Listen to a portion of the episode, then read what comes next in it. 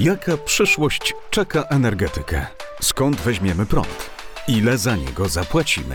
Dziennikarze WNP.pl co środę rozmawiają o tym ze znanymi osobami z branży i ekspertami. Posłuchaj podcastu Energetyczne Środy z Tauronem.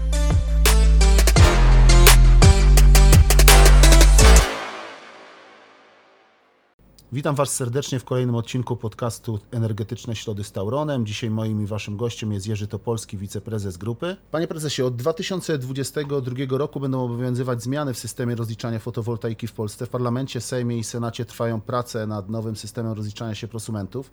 Zmiana systemu tego rozliczania z ilościowego na sprzedażowy wynika z popularności, jaką osiągnęła fotowoltaika w Polsce i sieć, z której prosumenci odbierali energię, nie może dłużej funkcjonować jak nieograniczony magazyn.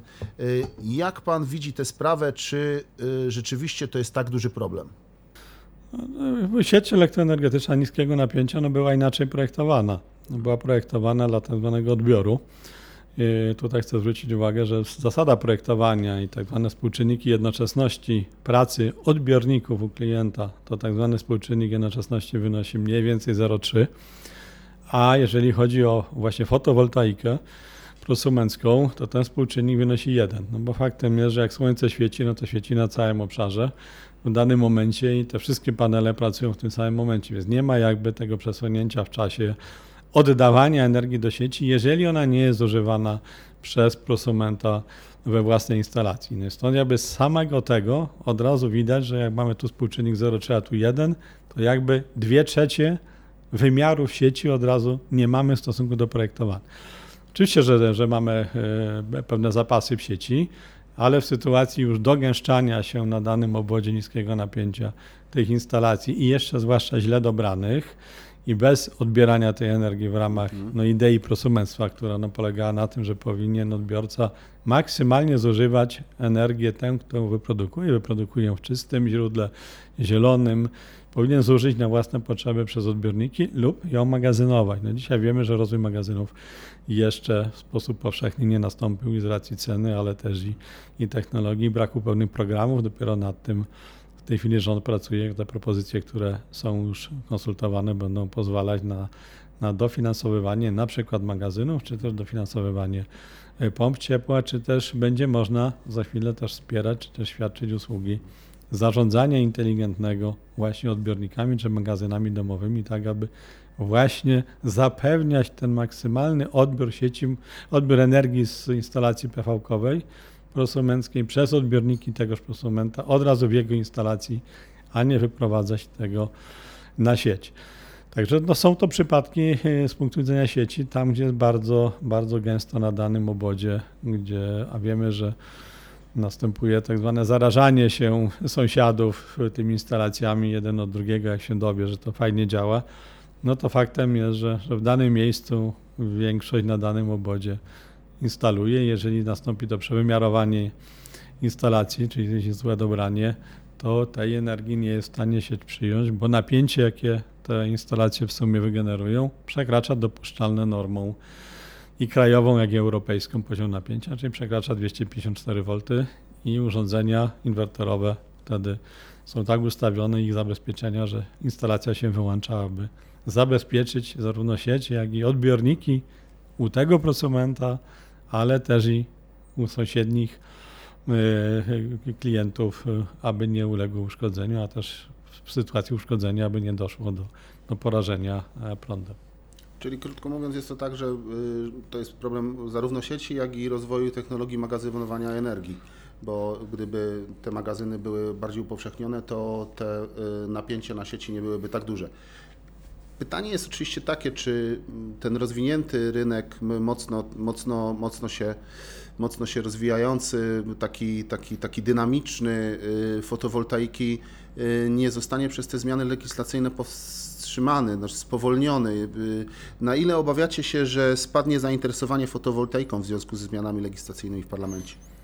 No, panie redaktorze, e, zakładamy, że będzie to bardzo chwilowy trend. Y, praktycznie podlega, klienci mogą podlegać pewnym sugestiom medialnym, które się pojawiają, że to jest tak bardzo, bardzo niekorzystny system i będą się wahać. Natomiast dzisiaj z punktu widzenia e, motywacji klientów dla zabudowy fotowoltai- fotowoltaiki na, na, na swoich dachach czy na swoich posesjach, no jakby jest inny. Badania Taurona, jakie przeprowadzone zostały w ostatnich miesiącach wśród, wśród klientów, którzy e, chcą i którzy mają fotowoltaikę, na pytanie, czym się kierowali, to jest to bardzo, bardzo znamienne. Oczywiście 50 tam, czy procent odpowiedziało, że, że ich motywacją było obniżenie rachunku za prąd.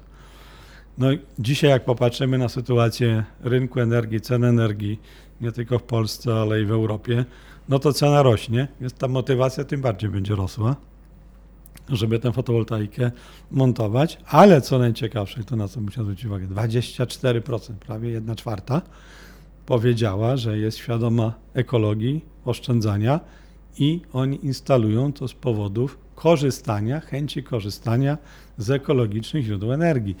I to jest bardzo budujące. A tutaj już nie ma znaczenia, czy ten bilans ekonomiczny się zamknie w 3 lata, czy 3,5, tak jak teraz było, czy już ta instalacja się zwróci, czy się zwróci po 7 latach 6,5, tak jak teraz przewidujemy, że przy tym systemie to będzie się zwracać dwukrotnie dłużej, ale to z punktu widzenia żywotności paneli, inwerterów około 20-25 lat, no 7-letnia stopa zwrotu jak na warunki ekonomiczne jest bardzo, że tak powiem, dobrą stopą zwrotu. No i jeszcze ta świadomość ekologiczna, którą zauważyliśmy w tym badaniu ankietowym, no nas bardzo buduje i utwierdza, że to jeżeli będzie takie zawahanie, to bardzo podlegające tylko chwilowemu Niewielkie. niewielkie i wszyscy wrócą z powrotem do, do zabudowy. Spodziewamy się, że ten trend się utrzyma z lekkim tylko wahnięciem w dół. W tym pierwszym momencie, jak wszyscy jeszcze nie znają do końca tych zasad, jeszcze sobie nie policzyli, jak to wygląda. Jak to wszystko policzą, to wrócą z powrotem do poziomu bardzo podobnego. Ale z kolei zrównoważonego, no bo nie będą chcieli tej energii wprowadzać, maksymalnie do sieci. Dzisiaj w wielu przypadkach 90% energii, 94% w danym momencie jest wprowadzane do sieci, a nie zużywane. Więc na pewno będzie zainteresowane tymi inteligentnymi rozwiązaniami. No i tutaj te propozycje, które są równolegle z tym, z tą zmianą wprowadzane, jak dofinansowanie przed magazynów energii, czy dofinansowanie do pomp ciepła, no będzie powodowało, że będzie szansa, że klient będzie, ten świadomy klient, będzie mógł sobie tak dobrać urządzenia, skorzystać z innych programów, aby właśnie ten współczynnik wykorzystania wygenerowanej energii zbliżał się coraz bardziej do tej jedności. Oczywiście, że on nigdy nie będzie jedynką, no ale dzisiaj jest często 0,1, 0,15, a, a my oczekujemy, że jak będzie typu 0,6, 0,7, to właśnie już się rozpocznie zrównoważony rozwój, który nie będzie wymuszał skokowych inwestycji w sieci dystrybucyjne, no, które w ten sposób by były bardzo bardzo kosztowne i nie do udźwignięcia później zarówno przez, przez operatorów, a jeżeli nawet by operatorzy uzyskali w taryfach przeniesienie tych kosztów, to byłyby nie do udźwignięcia przez społeczeństwo ze względu na ceny usług dystrybucyjnych. To, to musi się rozwijać, rozwijać w sposób zrównoważony, rozciągnięty w czasie, tak aby, aby no, społeczeństwo mogło korzystać z tych dobrodziejstw, a nie odczuwać kosztów związanych z dostosowywaniem systemu do, do takich nagłych, no niekontrolowanych wzrostów. Czy pan pamięta y, taki czas w branży, jakiego doświadczamy dzisiaj? No, y, energetyka jest na tapecie, jest cały czas, cały czas rozważane są scenariusze dotyczące energetyki. Y, Mamy transformację energetyczną, mamy Zielony Ład y, i właściwie teraz jeszcze ta rozmowa o cenach energii. Y, Przed chwilą rozmawialiśmy o kolejnym temacie, o rozproszonej energetyce, sieci energetyczne, wielkie inwestycje, atom. Tego jest bardzo, bardzo dużo. Czy Pan pamięta takie zawirowania w branży? Kiedyś powiedziałem, że w swojej karierze zawodowej e, to, to co dzieje się dzisiaj, to jest trzecia rewolucja energetyczna, ale ona jest na bardzo wysokim poziomie skomplikowania. No bo pierwszą rewolucją to w ogóle była elektryfikacja, gdzie jeszcze sam pamiętam ostatnie dwa domy na obszarze dzisiejszej Tauron Dystrybucja miałem przyjemność podłączać, czyli widziałem, jak ludzie reagują, jak lampa naftowa, która stała czy wisiała na ścianie, zamieniła się w żarówkę. No to jest wrażenie, które zapamiętało mi się z młodych lat do dzisiaj. To więc to była ta pierwsza rewolucja, zamknęliśmy czas elektryfikacji naszego kraju. No, no druga rewolucja to było rozdzielenie usługi dystrybucyjnej od energii i wolny rynek energii elektrycznej. No już się wydawało, że wiele osób tego nie zrozumie. Dzisiaj przeciętny obywatel korzysta z tego dobrodziejstwa, jest w stanie zmienić sprzedawcę i też energia stała się towarem, która jest konkurencyjna, a nie jest monopolem jako takim. No monopolem są sieci, które stanowią tą bazę, tą tak zwaną płytę miedzianą dla, do dostarczania. No ale rewolucja taka, że sieć niskiego napięcia będzie siecią generacyjną i trzeba zarządzać przepływami dwukierunkowymi na tej sieci i to sieci niskiego napięcia, no to to jest wyzwanie. No pamiętajmy, że kilkadziesiąt elektrowni, które pracują, nawet gdyby liczyć wszystkie małe, to mamy ich kilkaset. To jest kilkaset punktów generacyjnych do tej pory. Zarządzanie kilkaset punktami w stosunku do zarządzania, no może nie 16 milionami, bo nie każde gospodarstwo domowe będzie miało fotowoltaikę, no zwłaszcza jeżeli chodzi o budownictwo jednorodzinne, ale zarządzanie około 5-6 milionów, no to to jest istotna różnica. Kilkaset, a 6 milionów. Zarządzanie bardzo podobne, bo trzeba zarządzać w każdej sekundzie, bo energia elektryczna natury fizycznej nie zmieniła. Ona musi być zużywana w każdej sekundzie, w której jest wytworzona, lub zmagazynowana, no bo to zużycie może być również przez magazyn energii elektrycznej. Ale to trzeba tym właśnie zarządzić, żeby w każdej sekundzie albo była zużywana, albo była magazynowana. No i zarządzanie teraz tak rozproszonym systemem, no to to jest wyzwanie. No oczywiście sprzyja nam technologia.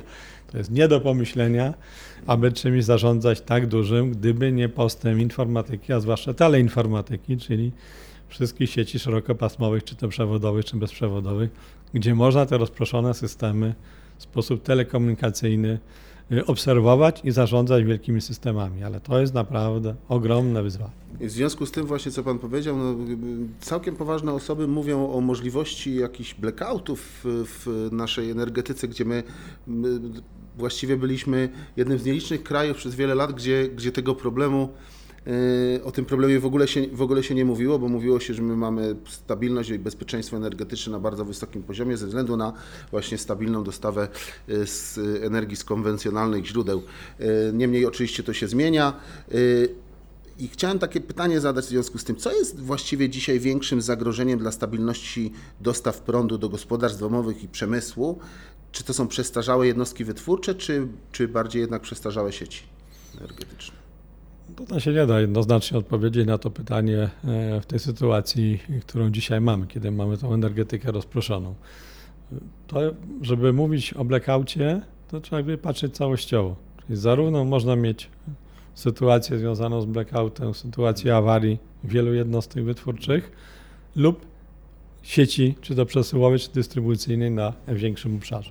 No więc tylko zrównoważony rozwój i źródeł, i sieci może nam zapobiec, jeżeli chodzi o blackouty, bo to może być w każdej chwili i jedna, i druga strona równie się przyczynić do, do, do jak gdyby powstania blackoutu. Natomiast no niewątpliwie sieci mikroinstalacyjne PV-kowe, no to trudno mówić, że to jest blackout. To jest chwilowa przerwa w dostawie energii dla kilkunastu czy kilkudziesięciu gospodarstw domowych, bo takie skutki może mieć, mieć nagłe wyłączenie czy nagłe próba generacji przez y, źle dobrane te jednostki, jako w efekcie swoim końcowym.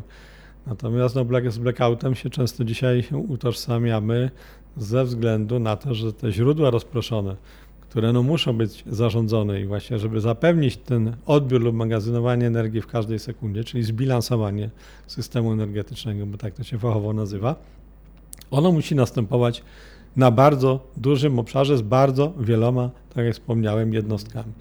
Jeżeli tego niezbilansowania po stronie generacyjnej w sytuacjach zwiększonego poboru lub wypadnięcia tych wielu jednostek, już kilku tysięcy czy, czy kilkudziesięciu tysięcy jednostek i brak zastąpienia w to miejsce wejścia regulowanych źródeł, to to właśnie powoduje, że następuje niezbilansowanie, jest zagrożenie blackoutem, jeżeli oczywiście połączenia międzysystemowe w tym momencie by nie były przygotowane do tego i zabrakło tej energii również w sąsiednim kraju, bo była podobna sytuacja, no to właśnie mamy tą sytuację kryzysową, która może doprowadzić do blackoutu. I to jest właśnie wyzwanie. Ale wyzwanie, jak zarządzić tak bardzo wieloma rozproszonymi źródłami, a jednocześnie budować sieć, która będzie odporna i będzie mogła te przepływy y, umożliwiać przepływ zwiększony między poszczególnymi tymi mniejszymi obszarami ze względu na przełączanie się tych źródeł. Także tu jest wyzwanie i dla jednej strony, i dla drugiej, czyli musimy Oni- równocześnie rozwijać zarówno źródła, i to te źródła, na których nam zależy, czyli źródła zielone, zie- źródła czystej energii. Stąd też i mowa o atomie jako, jako, jako czystej energii. Dzisiaj się mówi często o tak zwanych SMR-ach, czyli jednak małych elektrowniach jądrowych. Coraz bardziej w tą stronę świat robi w tej chwili próby po to, żeby mieć czystą energię, ale mieć ją stabilną. Tak, żeby tą bazę, bazę budować. A jednocześnie rozwijać sieć po to, żeby można było właśnie te przepływy, które się dodatkowo pojawią, nie doprowadzały one do przeciążeń sieci i aby to równoważnie rozwijać. A pan wierzy w atom w Polsce? Ten duży atom zaczynam coraz mniej wierzyć, ale w rozproszony atom, yy, znaczy tak, wierzę w atom w ogóle jako taki, jako źródło czystej energii, tej bazowej energii, która nam jest potrzebna. Dlatego moim zdaniem to właśnie atom będzie tą podstawą, tą bazą dla zaspokojenia potrzeb yy, w energię elektryczną naszego przemysłu, naszych gospodarstw. I bardziej wierzę w rozproszony niż w ten duży. E, Te regulacyjne źródła, takie bardzo szybkie, o których mówię, które muszą natychmiast reagować, no bo wiemy, że źródła atomowe to nie są takie, żeby się zmieniało obciążenie i możliwość generacji tak zwanej jazdy góra-dół z gradientem e, kilkudziesięcioprocentowym. To tutaj widzę źródła gazowe, czyli tak zwane pikery, jak, jak je kolokwialnie nazywamy, które właśnie będą równoważyć te zmieniające się obciążenia właśnie dla, dla źródeł e, odnawialnych. No i cała rzesza reszta, no to właśnie źródła odnawialne rozproszone. Więc ja taką wizję energetyki widzę, która byłaby w stanie stabilnie nam wszystkich zabezpieczyć energię, dać to bezpieczeństwo energetyczne, a jednocześnie udział zielonej energii byłby bardzo duży, a w efekcie końcowym no prawie byśmy doszli, jeżeli za chwilę byśmy z gazu kiedyś technologia pozwoliła, no bo w ten sposób dzisiaj wszyscy projektują, że kiedyś te pikery gazowe mogłyby być zamienione na wodór w dość prosty sposób. I, I tutaj jakby ten rok 2050, gdybyśmy technologicznie z wodorem się posunęli, a jest, to, jest na tyle czasu jeszcze, no to wydaje się, że atom, czy duży, czy rozproszony, moim zdaniem rozproszony, plus gazówki, a później wodór i reszta zielone źródła i mamy gospodarkę energetyczną zeroemisyjną. Jak duże są potrzebne inwestycje w polską sieć ener- energetyczną? Czy to macie policzone? No, dzisiaj to cała, cała Europa e, liczy e, te koszty. E, My też mamy oszacowane do roku 2030, gdyby taki niekontrolowany rozwój się odbywał źródeł odnawialnych, tych właśnie niestabilnych, mm, no to wyliczenia są, że do roku 2030 to kilkadziesiąt miliardów musielibyśmy zainwestować w samą sieć dystrybucyjną. Jeżeli to rozłożymy bardziej w czasie, czyli uporządkujemy ten będzie zrównoważony rozwój i rozłożymy to na dłuższy czas, no to wtedy i też nie aż takie potrzeby są potrzebne dla tego rozwoju, czyli z jednej strony obniżymy poziom potrzebnych nakładów, a z drugiej strony rozłożymy w czasie, no to to wtedy byłoby dopiero akceptowalne. No ale to tak czy inaczej mówimy od około 8-10 miliardów do kilkudziesięciu miliardów, w zależności od tego, jaka forma byłaby przyjęta, czy kontrolowana, czy niekontrolowana. To są bardzo duże pieniądze. Czy da się uniknąć wzrostu cen ener- energii w związku z tymi inwestycjami? No wiemy, że jeżeli tej energii ze źródeł y, odnawialnych będzie coraz więcej, no to ona jest stosunkowo tania. Czyli ona jakby powinna równoważyć poprzez swój koszt, no bo będzie coraz bardziej powszechna, będzie więcej. Wiemy, że koszt jednostkowy, czy to energii z wiatru, czy za chwilę z, z wiatru na morzu, y, czy z fotowoltaiki, ona spada. I ona, ten spadek tej ceny energii no, powinien jakby równoważyć te zwiększone koszty dystrybucyjne. No bo tu musimy być świadomi, dzisiaj cała Europa jest świadoma, że koszty związane z utrzymaniem systemu, zarządzaniem tymi systemami, z siecią przesyłową, dystrybucyjną będą rosły, no bo muszą nadążyć za tymi zmianami, no, które będą dynamicznie, tych ilość źródeł rozproszonych będzie nam rosła, więc te sieci muszą się rozwijać, więc te koszty będą rosły, ale powinna spadać cena energii. No i taka jest idea, że to się nawzajem zrównoważy i ten trend generalnie tak zwanej dostępności energii, gdyby już popatrzeć na cenę energii z kosztami przesyłu i dystrybucji, no on powinien, jeżeli nawet rosnąć, to w tempie około inflacyjnym, a nie, nie tak, jak to mamy w tej chwili do czynienia. W przyszłym roku spodziewane jest y, tak zwane porozumienie regulacyjne z Urzędem Regulacji Energetyki dotyczące rozwoju sieci energetycznych. Y, Jakich y, ułatwień, także może legislacyjnych, dodatkowych, potrzebują firmy energetyczne, żeby modernizować sieć szybciej, sprawniej? No, Panie rektorze, to prawda. E, Pracujemy e, z Urzędem Regulacji Energetyki, z prezesem Urzędu Regulacji Energetyki nad tak zwaną kartą efektywnej transformacji sektora dystrybucji energii elektrycznej, czyli jakby nad modelem regulacyjnym w tym zakresie, no bo wiemy, tak jak tutaj pan redaktor pytał, e, o koszty, że jednak to będą koszty ogromne i trzeba tym zarządzić, więc trzeba umiejętne modele tutaj wprowadzić. I to jest jakby jeden temat, jak regulować, jak pozyskiwać y, w, systemie regulacyjnym y, umożliwiać na przykład pozyskiwanie środków pomocowych, jak to rozliczać, tak żeby to efektywnie się jak najmniej przekładało na odbiorcę końcowego, a z jednej strony umożliwiało inwestowanie y, operatorom. I to jest tak zwane ogromne wyzwanie. Mieliśmy już tą, ten model regulacyjny mieć w tym roku na rok 2021, a z racji jego skomplikowania niestety nie udało się, mamy dalej okres przejściowy na rok 2022, ale już wiele wskazuje, że ten model wypracujemy wspólnie sektorowo i z polskim rządem na rok 2023. I to jest jakby jedna strona medalu. No druga strona medalu, no to sieć elektroenergetyczna, czy ona jest napowietrzna, czy podziemna, niestety wymaga wejścia w teren. I generalnie no tu energetyka i sektor energetyczny, dystrybucyjny oczekuje wsparcia z punktu widzenia legislacji, przepisów prawa, aby te zajęcia nieruchomości osób trzecich czy to podmiotów no były uproszczone i, i było zielone światło dla, dla budowy nowych sieci, dla ich modernizacji, dla, dla wejścia w teren, czy też ich kablowania w sposób ułatwiony. No dzisiaj te procedury, czy administracyjne, czy nawet dla celów takich strategicznych, no wiemy, że polskie sieci elektroenergetyczne dla niektórych inwestycji mają tak zwaną specustawę, no bo już nie byłyby w stanie zapewniać bezpieczeństwa na tym bardzo Tak dla wysokim konkretnych poziomie odcinków, ale... ale tylko dla niektórych odcinków. No my byśmy chcieli, aby te regulacje objęły również sieć dystrybucyjną w sposób oczywiście taki, aby po stronie no, właścicieli właściwe relacje finansowo-odszkodowawcze były ujęte, ale żeby też nie było takiej blokady, nie bo nie. Tylko żeby można było sieć dystrybucyjną też modernizować, to modernizować ją szybko.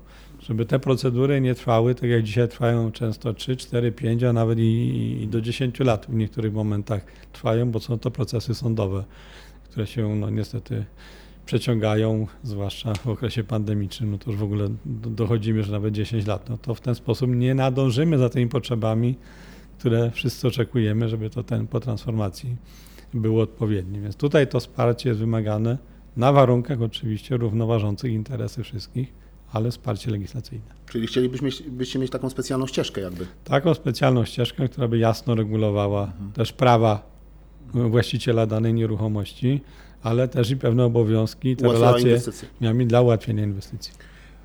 No właśnie, bo y, żeby jeszcze ten temat y, rozwinąć, to czy zdarza się w ogóle Tauronowi y, odmawiać przyłączenia do sieci odbiorcom biznesowym, na przykład dużym, bo nie możecie zapewnić mocy albo dopiąć w terminie energii, w jakim oczekuje inwestor? No niestety trzeba przyznać, że się zdarza.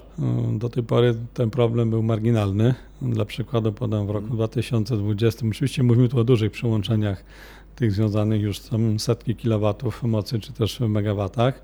To takich pozytywnych e, warunków przyłączenia mieliśmy w roku 2020 w Tauronie wydanych około 500 sztuk. Z tego tylko około 5% było odmów. Więc można powiedzieć, że znikome. Ale do września roku 2021 pozytywnych wydaliśmy 400, ale odmów było 25% w stosunku do ogółu złożonych wniosków. Więc to, to pokazuje, Poważny wzrost. że jest to no, pięciokrotny wzrost ilości odmów w miejscach, gdzie faktycznie sieć dystrybucyjna, a często i przesyłowa, nie pozwala już na wprowadzenie e, tak dużej ilości energii elektrycznej, jak wnioskują e, poszczególne podmioty. Na tym kończymy dzisiejszy odcinek naszego podcastu. Moim i Państwa gościem był Jerzy Topolski, wiceprezes Grupy Tauron. Dziękuję Panie Prezesie. Dziękuję pięknie. To był podcast Energetyczne Środy z Tauronem. Masz pomysł na nowy odcinek? Chcesz wyrazić opinię o naszym projekcie? Napisz na adres podcasty małpa wnp.pl.